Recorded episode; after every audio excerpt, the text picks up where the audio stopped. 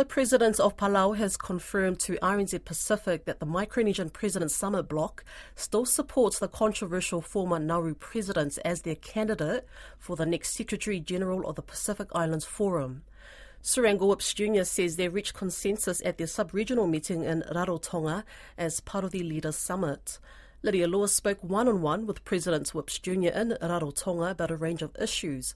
First, he confirmed former Nauru President Baron Waqa is set to be the next Secretary General of the Pacific Islands Forum, pending leaders' approval at the retreat. We reaffirmed what we committed to when we were in uh, Fiji.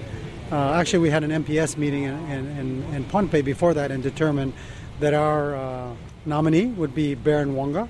Uh, when we went to Fiji, his name was submitted and endorsed by everyone there, so we just reaffirmed our commitment an opportunity to see Baron here. Hopefully, uh, move forward with the transition and uh, the beginning of the next chapter of uh, leadership in PIF. There were some concerns, though, raised. Can you tell me about why nothing has changed that you're continuing with selecting him as your candidate? The process is it's, it's up to the Micronesian group to submit a name, and it's up to the PIF as a whole to accept the name. And I believe that process was done in February. I know there were, there was concerns that were raised and, and, it's important to address those concerns. Uh, what were those concerns? I think they were published in the newspaper about issues I think related to the refugees and and those uh, the refugees processing center I think. But most importantly, there's always two sides of the story, so it's important to hear from both sides. And Baron is here. The other leaders are here. They can ask him questions. You know, I, uh, which I did this morning, uh, because uh, you know we need to be transparent. And uh, as as as a as the Micronesians, it's our responsibility to put up a name. We believe the process was followed. They, he was accepted. But, you know, if there's still more questions to be had, he's here to answer. So, How did that meeting go with him this morning? What did you ask him and what was his response? No, I, I asked him that there was concerns about uh, what had happened in the past. And he said, you know, one of the things is there was a lawsuit or, you know, he was exonerated for that.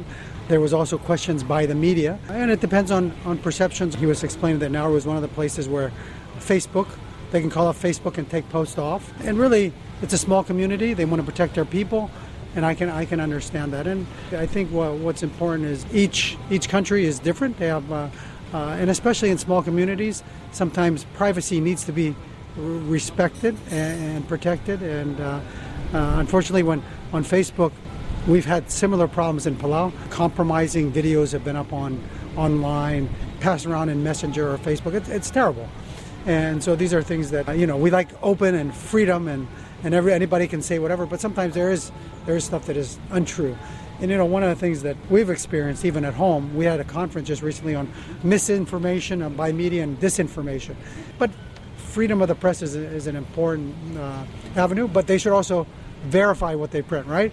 We struggle to do that though in Nauru. I mean, I've contacted their office, I would say more than 20 times this year um, and and haven't been able to get an interview with any of their presidents. Obviously, they've got a new one now, and obviously Baron Waqa I managed to mm. speak to last night. But did you speak with them about transparency? I mean, we even need, a, I think, believe it's around six thousand dollars to even gain entry there, to report on things really? there. But mm. media freedom is, I would say, almost non-existent in Nauru.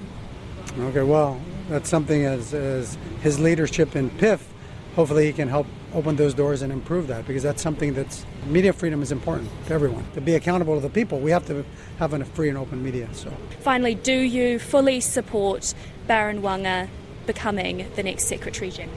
We, we pledge our support in February, and we we continue to support him. Was there anything else that was brought up apart from Baron Waqa in the meeting that was significant and important to highlight? Oh, we just talked about all the um, uh, implementation programs on the SUVA agreement, which are all underway. Uh, of course, uh, the Ocean Commissioner Office, uh, hopefully early uh, 24, will be opening up in Palau. There is an open com- uh, Ocean Commissioner already, Manoni, but actually moving to Palau and beginning that work will start early next year. We also, of course, talked about at PIF. You know, one of the things that was was brought up and I appreciate the, uh, the Secretariat for bringing it up. It says there's only one person at the headquarters that's from Micronesia. So part of that regional bringing people together, uh, representation is important. So he encouraged the leaders, uh, encourage uh, people from your region to apply, to work at, at the office in, in Suva. So, you know, I think that's that really shows the cohesiveness and everybody trying to work together and being more inclusive. Because I think that's really what the Suva agreement was about, was making sure that we're all uh, working together uh, and, uh, uh, uh, making sure that everybody's interests are, are uh, addressed and, and we can move forward with a stronger Pacific. So.